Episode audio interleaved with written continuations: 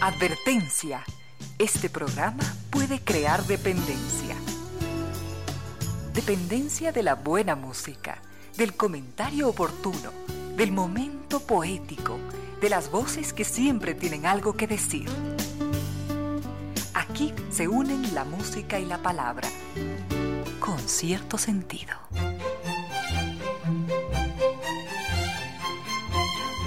Bienvenidos, bienvenidas. Gracias por sintonizar Radio Suceso 101.7 FM. Gracias por compartir estas horas de música, comentarios y entrevistas. Y ojalá, ojalá al final de la jornada, como siempre, podamos imaginar con esos favores que la fantasía nos hace. Podamos imaginar que rendimos un real, justo y merecido homenaje a la inteligencia, a la sensibilidad, a la autoestima, a la confianza, a la alegría de vivir y siempre, siempre a las ganas de luchar de todos donde quiera que nos encontremos a las ganas de luchar por una vida más digna en lo individual y lo colectivo, y en esa tarea de cada tarde, de cada jornada, de manera generosa, inteligente, leal, nos acompañan ustedes con sus correos a las casillas ramiro díez arroba radiosucesos.net o reina díez arroba radiosucesos.net. También lo hacen a través de redes sociales como Twitter a los usuarios arroba ramiro díez o arroba reina victoria dz. Instagram, mi cuenta personal arroba reina victoria 10, Facebook con cierto sentido. Y también, por supuesto, gracias a NetLife, que nos invita a cambiarnos a NetLife, ese Internet seguro de ultra alta velocidad que además de ofrecernos seguridad, también nos ofrecen productividad y atención personalizada. Y gracias también a Banco del Pacífico, innovando desde 1972. Hoy está al frente en controles del doctor Córdoba, ya listo y dispuesto con una excelente selección musical. Con cierto sentido. Gracias queridos amigos por mantenerse en sintonía. Por acá nos escribía doña Lorena Orrego Miliun. Gracias por estar al mismo tiempo. Nos escribía don Andy Osejo desde Portugal. Él nos hace unas sugerencias de temas. Al mismo tiempo escribía don Iván Lituma. Nos envía etimología de las palabras. Veo mucha variedad por acá, queridos amigos. Todavía me falta revisar los correos electrónicos, así que ahora los miro y continuamos. En silencio, ese rayo de luz que entra por su ventana quiere decirle que a esta hora la música y los comentarios se disfrutan con cierto sentido.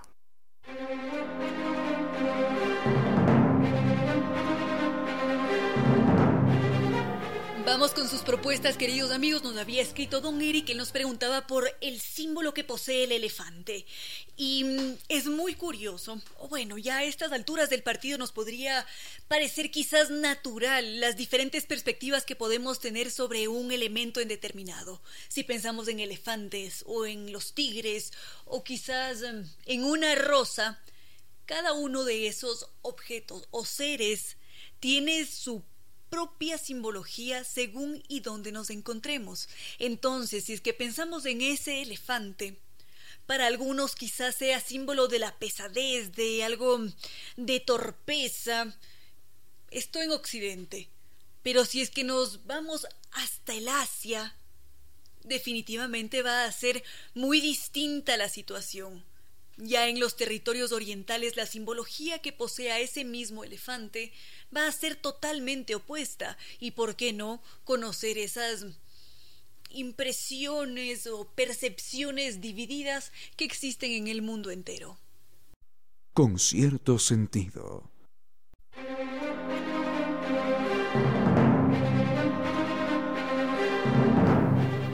Habíamos dicho, queridos amigos, que nosotros somos muy distintos como seres humanos, cada uno de nosotros tan diverso, con sus propias creencias, percepciones, y justamente cuando se trata de entregarle un símbolo, un significado a un elemento o a otro individuo, cada uno tiene sus propias formas de hacerlo. Quizás algunos se dejen guiar por la cultura, por el entorno, por toda la educación que han recibido, y otros quizás por un acercamiento que han, tenido con otros mundos.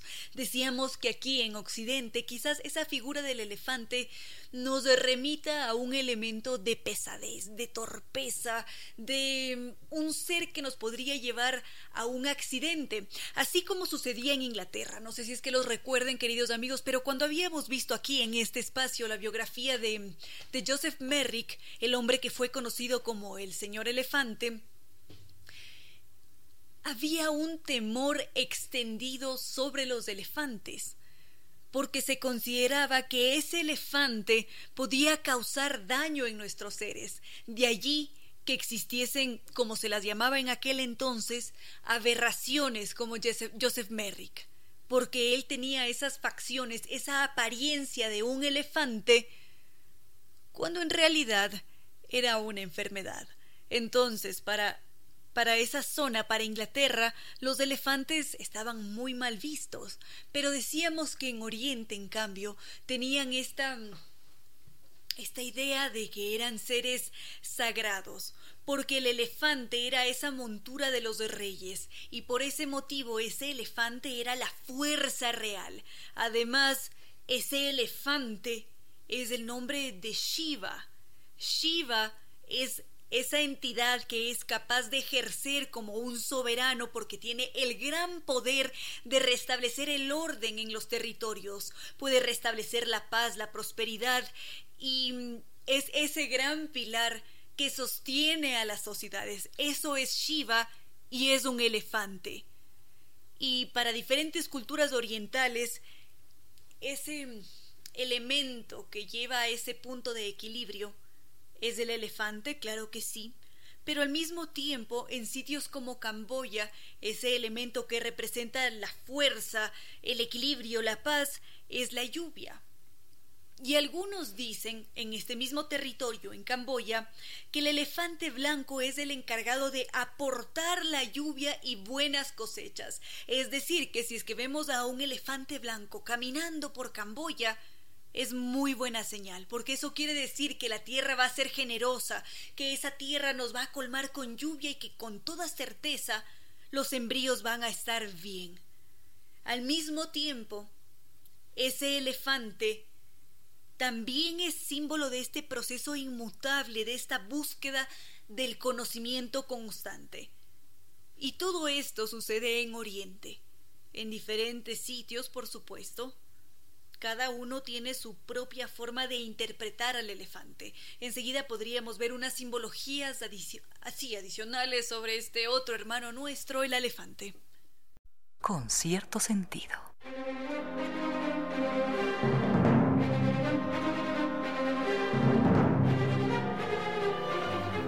Continuamos con otras formas de percibir, de entregarles un significado a los elefantes. Habíamos visto que en territorios como Camboya el elefante blanco representa a este ser encargado de aportar la lluvia y las buenas cosechas, es decir, que es un elemento positivo en sus vidas. Este elefante también es considerado como el comienzo de todo y el fin porque su cabeza es ese macrocosmos que nos permite existir, es también el progenitor de esta tierra, de la gran deidad que fue Buda, porque este elefante, cuando era muy joven, en general se suele contar esto en Oriente, que mm, la reina Maya concibe a ese Buda de un elefante joven que logra enamorarla y por ese motivo toda la estabilidad, toda la paz y todas las creencias del budismo giran en torno al elefante.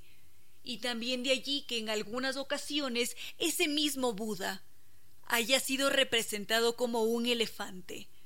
En otras zonas del África, en cambio, este elefante simboliza la vida. El hecho de ser longevo está representado por un elefante. Entonces, como ya lo habíamos visto, tiene diferentes significados de este elefante. En Oriente siempre es visto como un elemento positivo. Y ahora les pregunto, queridos amigos, ¿cuántos de nosotros no contamos con esos tres elefantes que nos están dando la cola en el hogar? Esos tres elefantes que representan la prosperidad. Uno tiene que ser regalado, el otro tiene que ser comprado. ¿Y cuál nos falta, Giovanni? Nos falta uno de los elefantes. Comprado, robado, ah, y regalado. Allí están los tres. Así que les pregunto, queridos amigos, ¿cuántos de ustedes eh, los tienen en casa? Los estaremos leyendo. A esta hora, recuerda que las personas respetables predican con el ejemplo.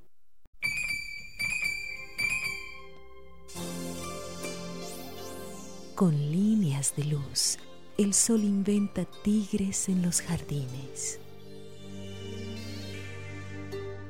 En pocas palabras, la poesía dijo.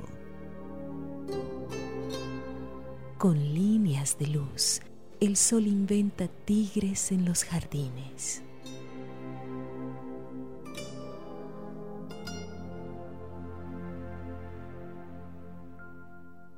Con cierto sentido.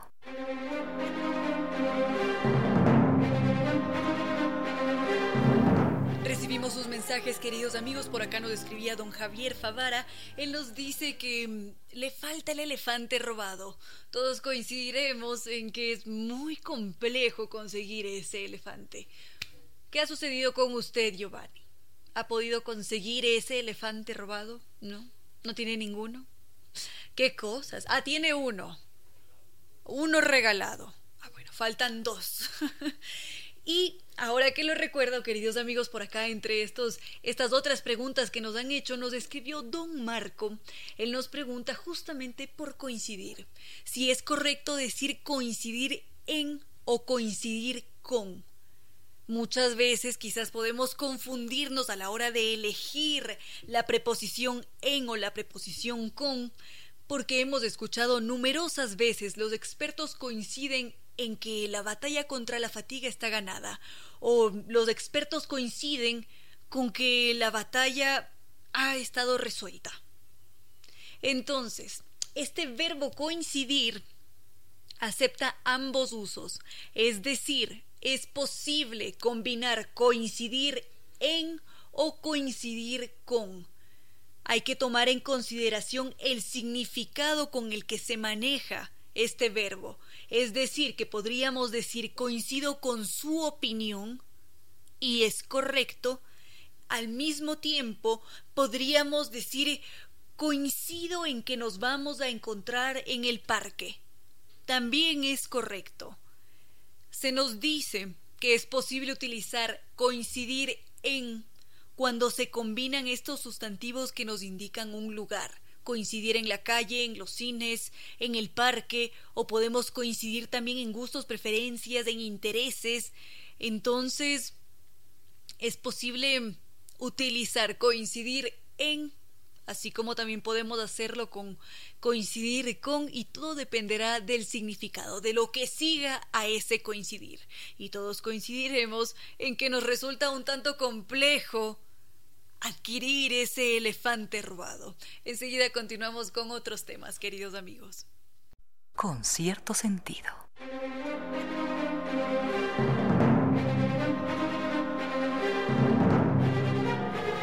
Habíamos recibido también propuestas de don Felipe Ramos, él nos había llamado a este espacio y nos preguntaba qué es un identikit. Este identikit es una voz tomada del inglés, como nos daremos cuenta, que suele ser empleado aquí en el Ecuador, también en la Argentina, en Uruguay. Claro que en estos dos territorios se pronuncia de una manera distinta porque tiene el acento como si es que fuera una esdrújula. Y mm, este identikit Básicamente lo que hace es hacer referencia a esta imagen de una persona que es construida a partir de una narración.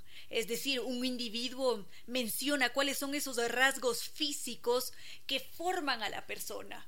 Si es que tiene unas cejas muy marcadas, ojos verdes, nariz ancha, angosta, unos labios finos, gruesos, son esas características que permiten armar el rostro de un individuo. Entonces, eso es un identikit y enseguida podríamos ver algo sobre su historia. A esta hora, recuerde que el verdadero valor no consiste en no tener miedo, sino en reconocer y enfrentar el que se tiene.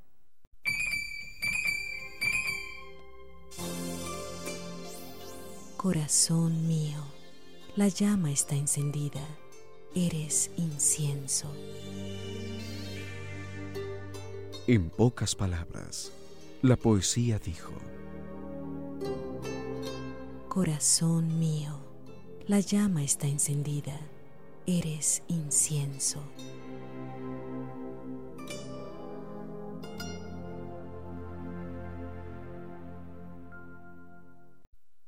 Con cierto sentido.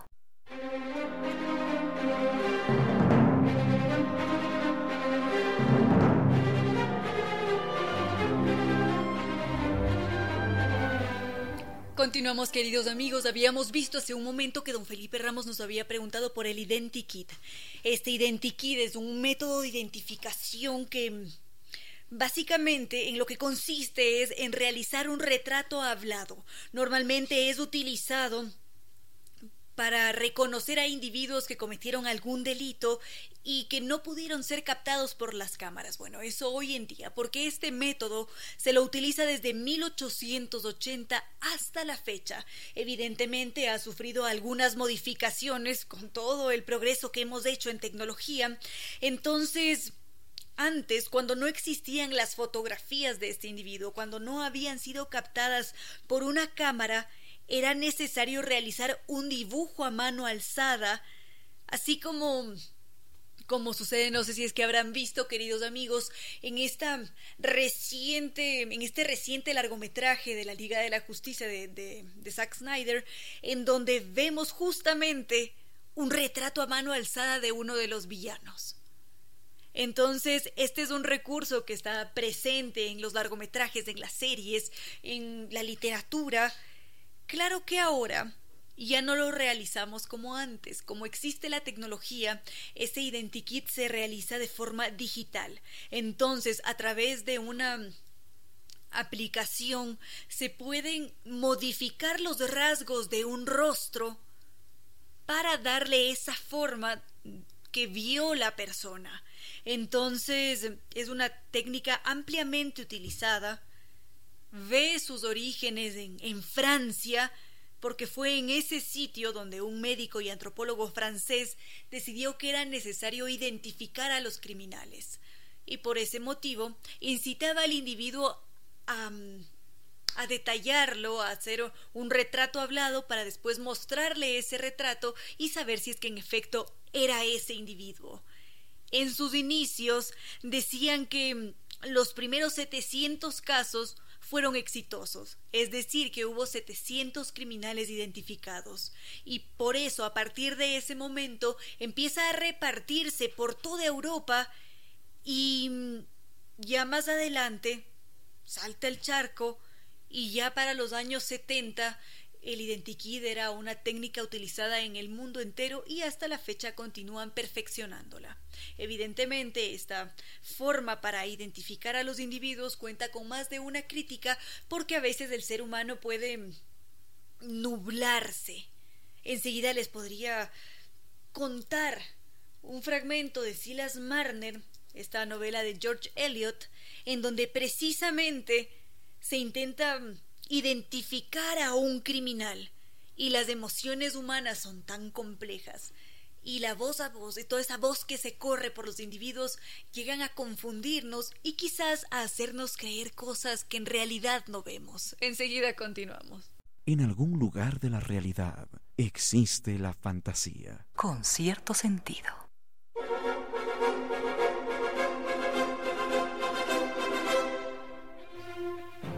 Había prometido hace un momento, queridos amigos, compartir con ustedes un fragmento de Silas Marner, una parte de la historia de esta novela de George Eliot. Recordemos que vimos su vida, esto habrá sido quizás la semana pasada, esta escritora que tenía que firmar bajo el seudónimo de George Eliot.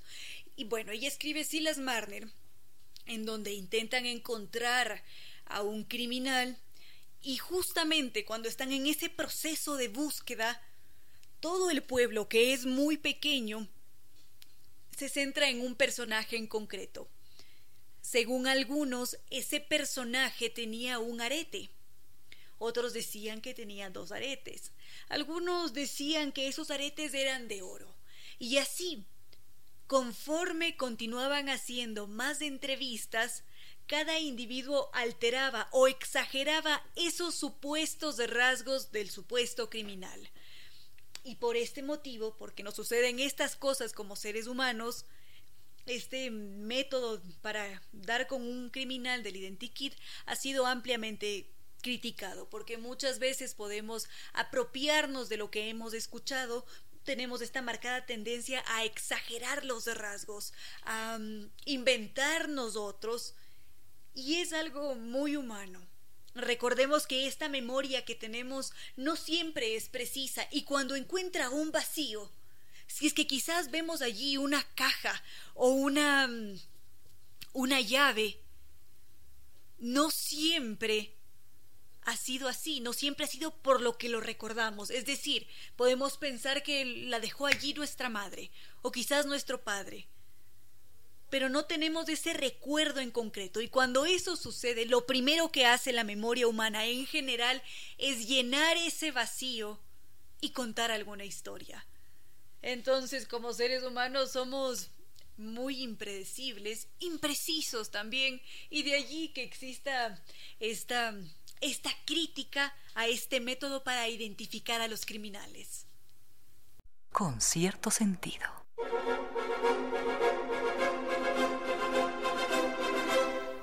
Queridos amigos, recuerden que siempre pueden mantenerse en contacto con nosotros a través de nuestras redes sociales. Estamos allí en Facebook como Concierto Sentido. En Twitter encuentran a Ramiro con el usuario arroba Ramiro 10. A mí me encuentran con el usuario arroba Reina Victoria DZ. Y allí también estamos en Instagram, la cuenta arroba Reina Victoria 10. Los estaremos leyendo, queridos amigos. Con cierto sentido.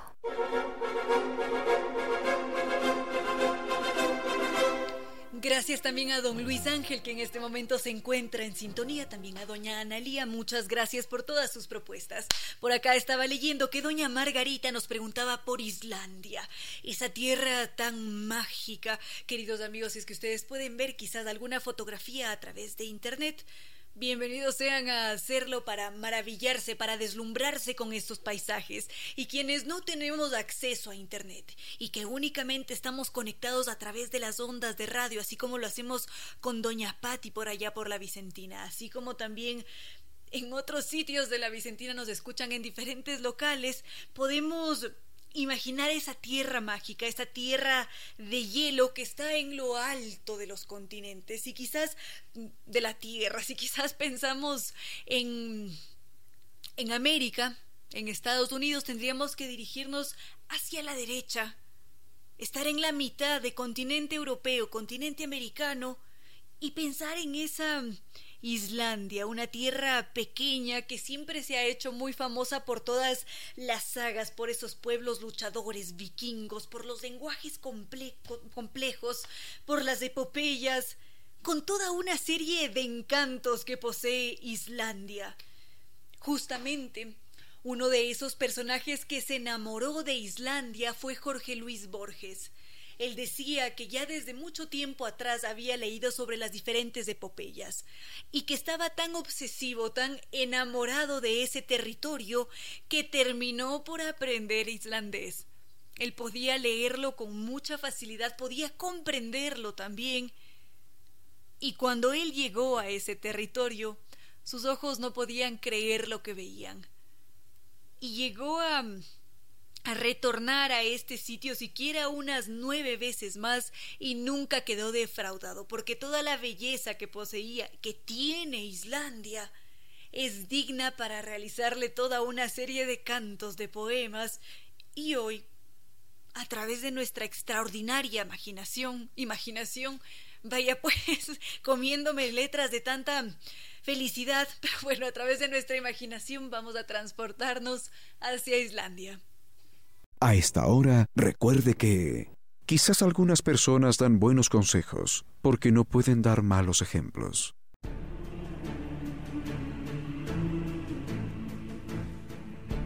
Viva con Diners. Viva su mejor historia. Aquí en Sucesos, un día como hoy. Con el auspicio de Diners Club, tu mundo sin límites. Cuenta una leyenda medieval que un gran sabio entre los sabios, ya pasado los 80 años, Se preguntó por los placeres de la vida que se agotaba y de los que nunca pudo disfrutar. Dice la imaginación popular que ante las dudas y ansiedades del anciano sabio, Dios autorizó al demonio para tentarlo y descubrir cuán fuerte era el espíritu de aquel hombre. La propuesta del demonio era simple, pero irresistible. Volverás a la juventud, con todo su vigor y su alegría. Conocerás los gozos del amor con las más bellas mujeres. Y a cambio de eso, firmaremos un pacto. Y el hombre aceptó. A cambio, habría de entregarle su alma al demonio. Entonces, ya rejuvenecido, supo de los placeres del amor y conoció a la mujer inocente y casta a la que hizo suya, siempre con la ayuda del demonio. A partir de allí se desencadenan las tragedias, tanto para el sabio como para la mujer seducida. Este relato, que tiene como base una ingenua leyenda medieval, se conoce en la literatura como Fausto, obra del escritor alemán Johann Wolfgang Goethe, Orgullo Cultural de Alemania. Goethe fue un niño tan precoz que a los 11 años escribió un complicado drama en el que intervenían siete personajes, y cada uno de ellos hablaba un idioma diferente. Finalmente, y sin venderle ningún alma a ningún demonio, Goethe conoció todos los placeres de esta vida, en especial los de la ciencia y los del arte, los de saberse reconocido y amado por el pueblo alemán. Pero todo tiene un fin. Y un día como hoy, 22 de marzo, ese mismo pueblo alemán lloró su partida. Johann Wolfgang Goethe es orgullo de la ciencia y la literatura para Alemania. Y regalo de Alemania para el género humano.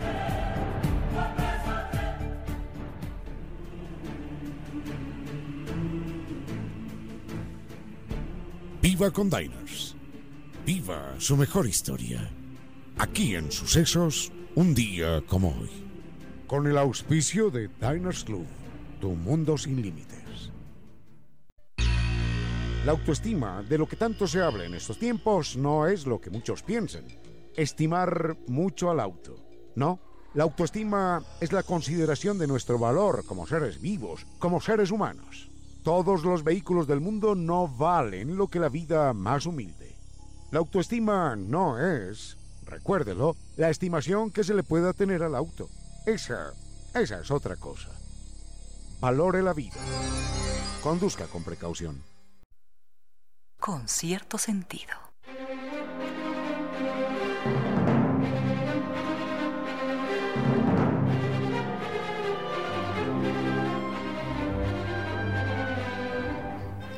Continuamos, queridos amigos. Por acá nos escribe Don Bolívar y mm, al mismo tiempo nos escribía doña Elizabeth Castelli que nos comentaba que justamente hace unos dos meses atrás aproximadamente había visitado Islandia, esta tierra colmada de encantos, un sitio que fue utilizado también por Julio Verne para crear sus historias y el mismo Julio Verne llegó a pensar que el centro de la Tierra se encontraba en dicho territorio, porque Islandia es una tierra de volcanes y por ese mismo motivo ha sido inspiración para algunos intelectuales, para escritores, para pintores, para fotógrafos, y es que es imposible no recibir inspiración de todo ese silencio que se puede apreciar en Islandia de esos paisajes, por supuesto, de la naturaleza, de, del hielo, porque es una tierra de hielo. Y nos puede resultar aún más emocionante saber que este paraíso se formó hace unos millones de años atrás y que es una isla volcánica que recorre el Atlántico de norte a sur y que bajo todo este territorio, bajo toda esa masa de tierra, hay un punto muy caliente. Así que esa idea que poseía Julio Verne puede resultarnos no tan descabellada. Y tranquilamente podríamos considerar que tal vez está allí ese centro de la Tierra. Bueno, Islandia es este territorio en el que nos encontramos 200 volcanes activos y tranquilamente podríamos modificar su nombre y decir que es la Tierra de Fuego.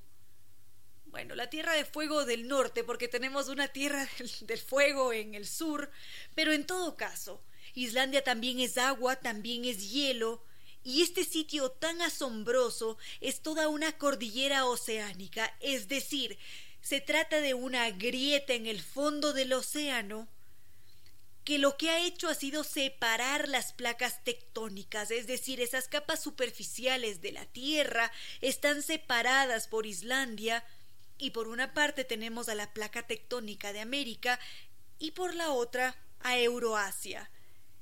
Y todo ese calor, mezclado con el ambiente gélido, más ese punto caliente, ese punto hirviendo, lo que hizo en la historia con sus millones de años de evolución fue escupir a Islandia. Y por eso existe este territorio desde hace algunos millones de años atrás. Enseguida continuamos, queridos amigos. Con cierto sentido.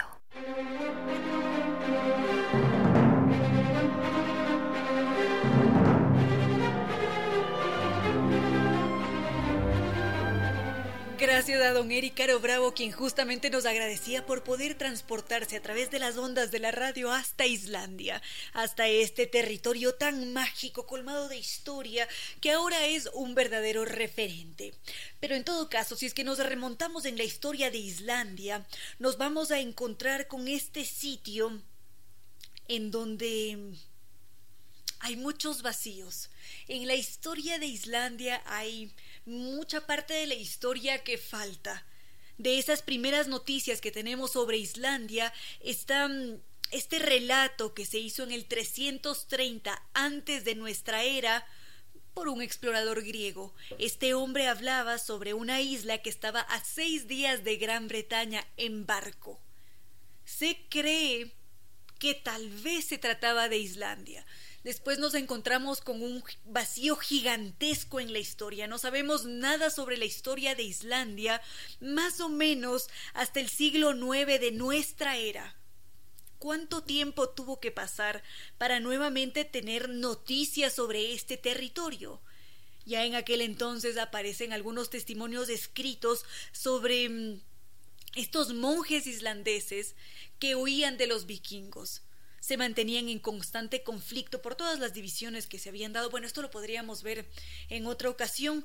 Hubo más de un roce entre estos monjes irlandeses y también los, los vikingos que ellos decidieron migrar decidieron dejar esa zona de Gran Bretaña en donde habían estado asentados durante un largo tiempo y transportarse hacia esta isla desconocida sobre la que sabían que no había luz durante el invierno y en la que el sol no se ponía durante el verano.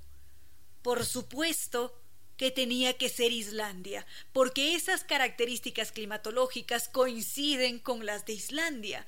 En Islandia se vive así con luz durante, sin luz durante el invierno y con mucha luz durante el verano. Entonces, estos monjes deciden partir hacia Islandia y no corrieron con suerte, porque al poco tiempo sus enemigos más temidos, los vikingos, llegaron hasta esas costas islandesas en el siglo IX de nuestra era y se asentaron en dicho territorio. Pasaron allí durante algunos años, más adelante llegaron los escandinavos, fue en ese momento cuando empiezan a producirse toda una serie de luchas y todos se quedaron perplejos al encontrarse con esta tierra que era hecha de hielo. Era una tierra muy distinta a todas las que habían conocido hasta aquel entonces. Y justamente cuando se producen estas luchas con los escandinavos, deciden darle un nombre a ese territorio. Y es así como pasan a llamarlo Island, la tierra de hielo.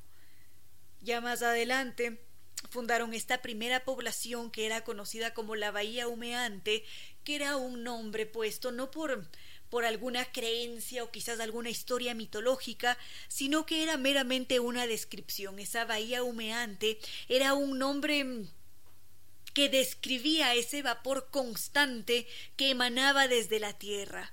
Y ya a partir de ese momento la población islandesa empieza a crecer, sufren algunas crisis por supuesto, pero ya en este punto ellos son muy estables y son considerados como un verdadero ejemplo. Hasta allí nuestro viaje a través de Islandia. Con cierto sentido.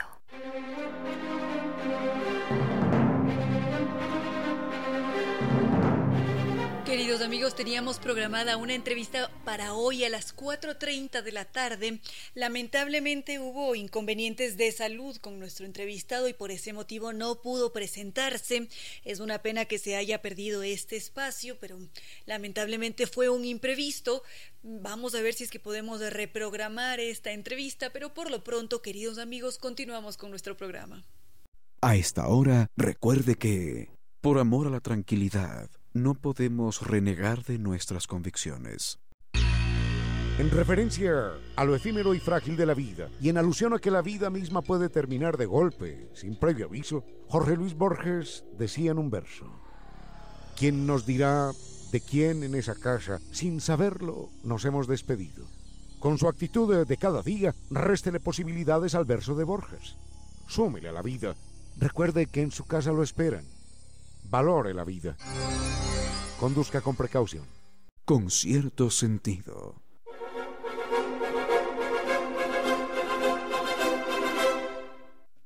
De vez en cuando nos llegan estas preguntas que son siempre, siempre, siempre complicadas. Y es eh, lo que algunas personas, yo también las llamo así, la ciencia, la ciencia no, la historia if. La historia, ese if es el condicional en inglés. La, ¿Qué habría pasado si tal cosa? ¿Qué habría pasado? ¿Qué hubiera sucedido si tal cosa o si tal otra? Ese es un, eh, tema muy complicado y, algunas veces nos lo hemos planteado. ¿Qué hubiera pasado si, si Cristóbal Colón, por ejemplo, en vez de realizar el trato del viaje a América con eh, Castilla, lo hubiese hecho con Portugal, o con Francia, o con Inglaterra en su momento?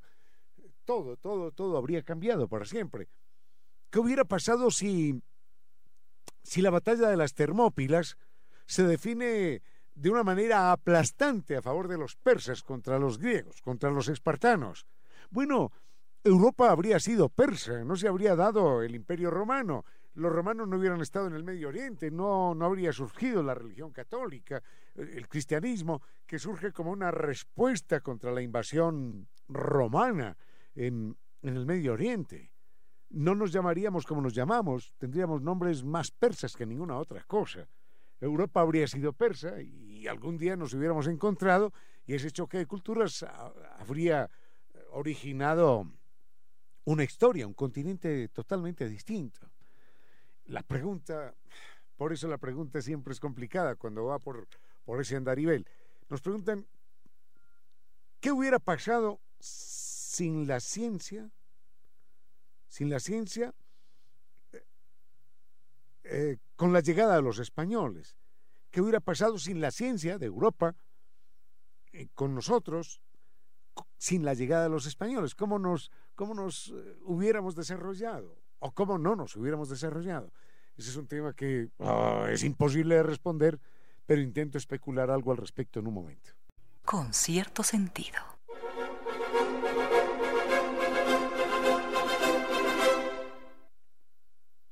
¿Qué habría pasado en América?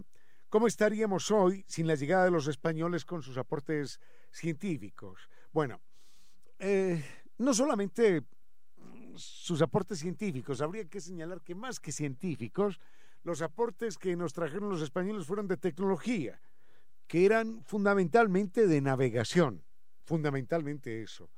Porque eh, en, otros, en otros aspectos, España era precisamente la parte más más atrasada de Europa y por eso España, precisamente, no pudo aprovechar muy bien el descubrimiento de América.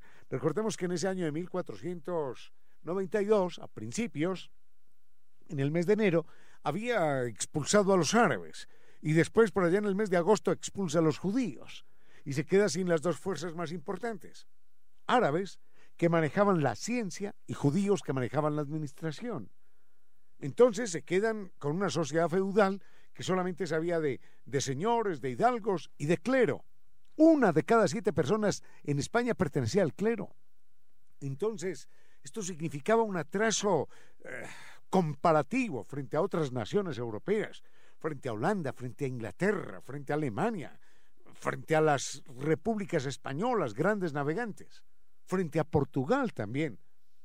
Así que nos descubre la parte y nos coloniza la parte más atrasada de Europa, que era la España de aquel entonces. España fundamentalmente lo que trae son las armas, las armas mm, que asustaban, que causaban terror y muerte en medio de los indígenas, desde el punto de vista tecnológico, las armas y las artes, las técnicas de la navegación.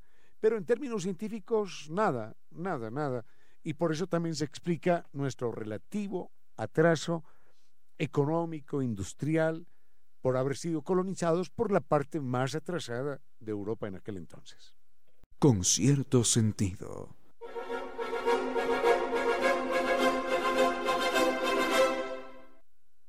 ¿Qué habría pasado en América sin la ciencia española? Pregunta un oyente. Yo no me atrevería a hablar de la ciencia española, sino de la técnica española. Los españoles eh, tenían algo, bueno, algo no, tenían navegación, por supuesto, y toda esa navegación estaba sustentada seguro que en sus propias experiencias y descubrimientos, pero también en, lo que habían aportado los árabes y, los chinos, que sabían verdaderas maravillas, aunque no había contacto con ellos, y los ingleses y los portugueses y las distintas repúblicas italianas, grandes navegantes, y los fenicios también, por supuesto. Así que de España, en términos científicos, no recibíamos mayor cosa, pero la visión científica del mundo Digo, digo, pero sin poderlo demostrar, sin poderlo sustentar, la visión científica del mundo funciona tan bien, explica tantas cosas, pero no desde la magia, no desde la brujería, no desde la superchería, no desde el oscurantismo, no. La visión científica del mundo explica tantas cosas y de manera tan poética y de manera tan lógica, tan armónica, que finalmente supongo que con el correr de los siglos, si no todas, por lo menos la mayoría de las culturas habrían podido llegar a los conocimientos científicos. Porque la ciencia tiene una gran ventaja sobre las otras intentonas de explicar el universo, y es que es que la ciencia explica el mundo sin miedos, sin brujería, sin oscurantismo. Por eso la hace más digna, por eso la hace más seductora, por eso la hace más irresistible, tanto individual como colectivamente. Por eso la ciencia, el conocimiento, es el camino sin retorno. Cuando se accede al conocimiento científico, ya no hay vuelta atrás. Y por eso los pueblos habrían alcanzado, supongo yo, eh, habrían alcanzado distintas etapas, distintos estadios del desarrollo y del conocimiento científico, pero seguro que lo, habrían alcanzado sin que mediara la presencia de ninguna potencia extranjera. Con cierto sentido.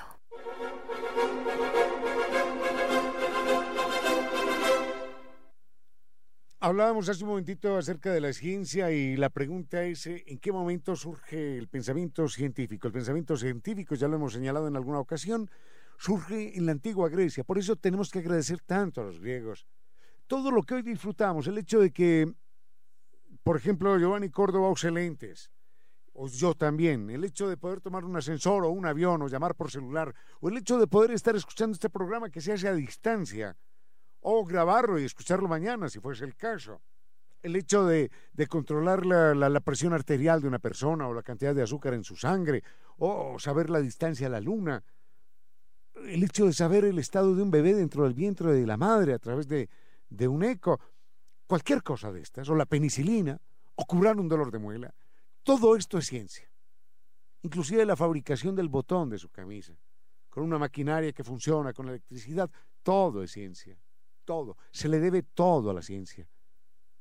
Todo esto se le debe a los griegos, al pensamiento de los griegos que por primera vez hace 2500 años, un poco más, empezaron a decir un momentito, un momentito, busquemos las leyes, busquemos las razones, busquemos el cómo, busquemos el por qué, intentemos entender el mundo e intentemos manipular esas leyes, intentemos explicar el mundo nosotros nosotros, sin, sin que intervengan ni marcianos ni extraterrestres, nada. Las leyes de la naturaleza están ahí para ser descubiertas, para ser manejadas. Así que a eso nos referiremos enseguida, pero recordemos en todo caso que ese proceso de la ciencia al que le debemos todo, todo, todo, absolutamente todo, hasta un corta uñas, hecho en China y traído al, al Ecuador, hasta un corta uñas, todo ese proceso se le debe al pensamiento científico al pensamiento de los griegos. ¿Cómo, cómo no agradecerlo? A esta hora, recuerde que lo mejor es que, como malas personas, todos seamos un desastre. Cuando usted esté en una celebración y quiera tomarse el último trago antes de irse, tenga presente que el último trago puede ser, en efecto, el último. Conduzca con precaución. Con cierto sentido.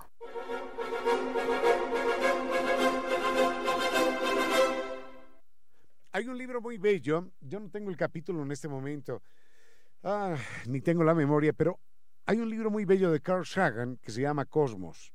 Él aclara perfectamente por qué se da este proceso de, de la base para el pensamiento científico en la antigua Grecia. Tenían grandes ventajas. Y era la multiplicidad de culturas, de pueblos, de idiomas, de religiones, de vestidos, de monedas, de músicas, de todo lo que podamos imaginar.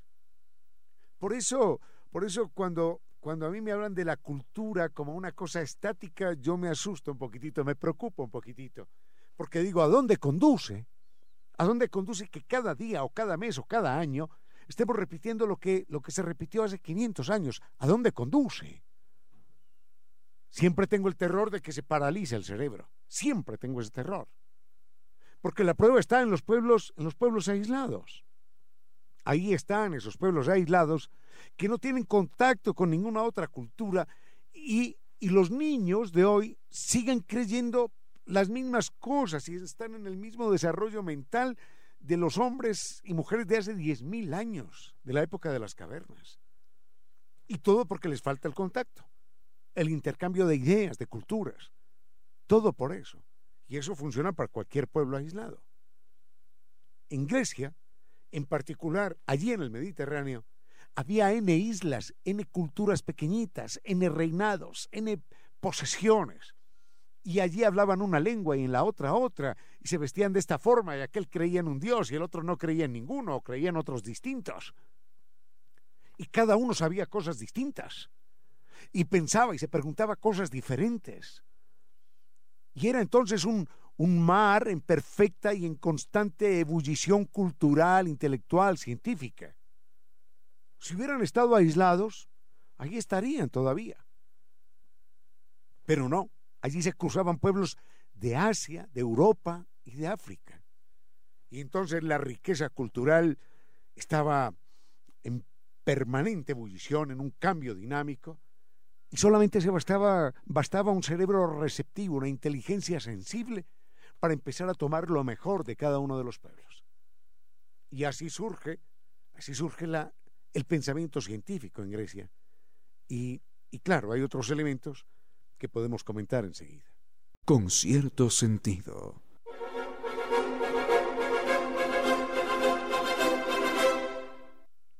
Emociona, a mí particularmente me emociona pensar que, que, que empezamos a pensar de manera racional, de manera lógica, de manera inteligente hace 2500, 2600 años en Grecia. Y fue algo muy importante. Detrás de todo esto, no solamente está la multiplicidad de las culturas humanas, no solamente está el cerebro sensible, inteligente, receptivo, libre de, de prejuicios, deseoso de conocer la verdad, sino que también, también está la mano. Esto es increíble eran pueblos eh, de, de marineros, de campesinos, de carpinteros, de tejedores, de orfebres. Y uno para hacer cualquier cosa necesita también fabricar una pequeña herramienta. Y para fabricar esa pequeña herramienta o complicada herramienta, necesita las manos y el sentido común, cómo hacer para que esta herramienta desempeñe el trabajo que quiero hacer me obliga a pensar, me obliga a crear. En otras culturas que estaban llenas, donde había una clarísima división social del trabajo, donde había, digamos, muchos sacerdotes, el sacerdote no tiene nada que hacer con las manos, nada, nada, porque todo se le da, porque tiene campesinos que le entregan las frutas y los productos de la tierra y se acabó.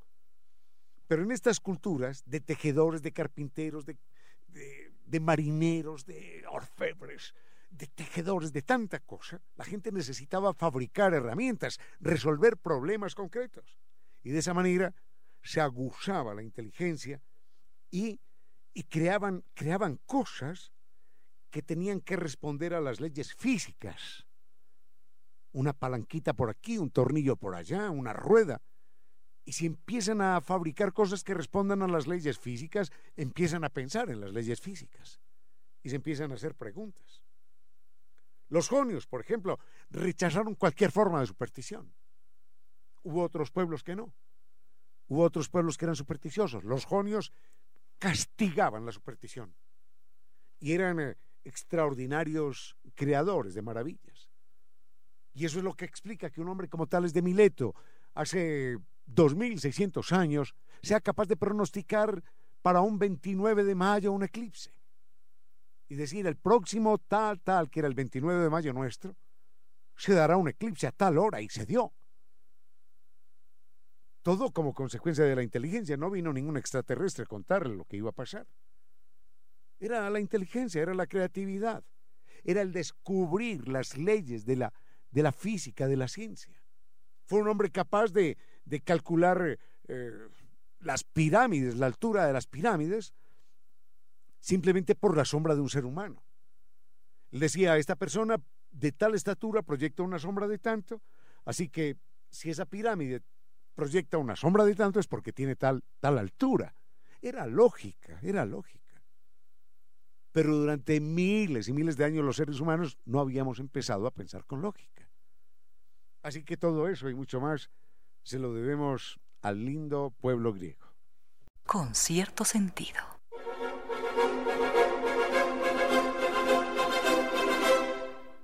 Ahora sí hay muchos otros temas, pero quiero cerrar con esto de, eh, de la explicación del mundo.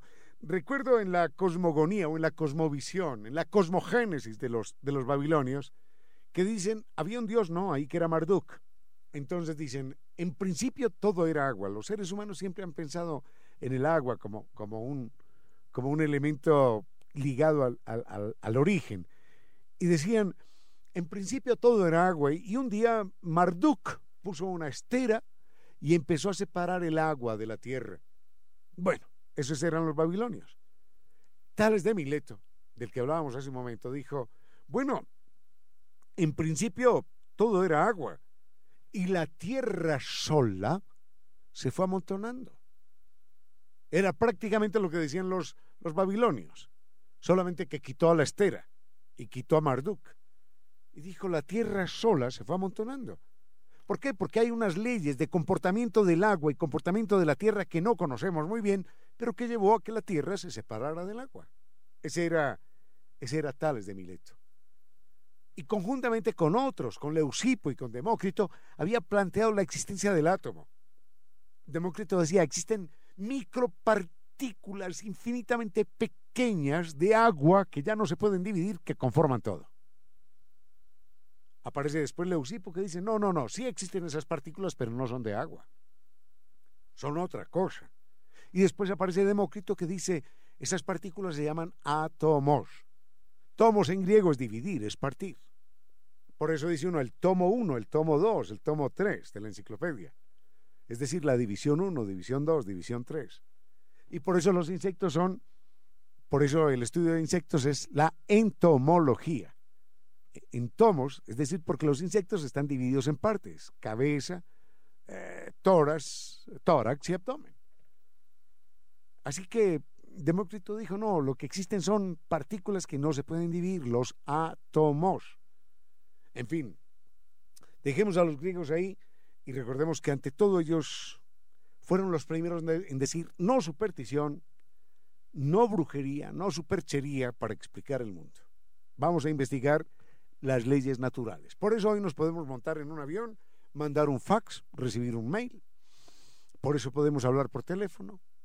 Por eso, por el pensamiento racional. Con cierto sentido. Queridos amigos, hemos llegado ya al final de este programa gracias a NetLife que nos invita a cambiarnos a este Internet de ultra alta velocidad que también nos ofrece seguridad, productividad y atención personalizada. Gracias a Banco del Pacífico, innovando desde 1972. Gracias al doctor Córdoba en controles, siempre con una excelente selección musical. Gracias a cada uno de ustedes, queridos amigos, que tarde a tarde comparte con cierto sentido. En este punto, no queda más que recordarles que siempre pueden mantenerse en contacto a través de correos electrónicos como ramiro arroba radiosucesos.net o reina arroba radiosucesos.net. También a través de redes sociales como Twitter, arroba ramiro o arroba reina victoria dz.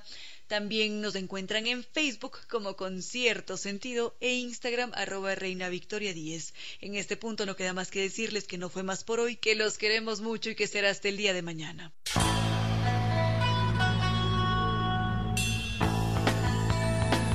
Si como dicen es cierto que en la vida no hay casualidades, piense, ¿por qué escuchó usted este programa? Tal vez escuchó aquello que necesitaba o tuvo la sospecha de esa luz dentro de su propio ser. Una gota de agua, un corazón que late, una semilla en su memoria, un remanso en medio de sus prisas, una voz que aliente su esperanza, una pluma para sus alas. Algo de eso hemos querido ser. Aquí, en concierto sentido, con Ramiro Díez. Y Reina Victoria Díez.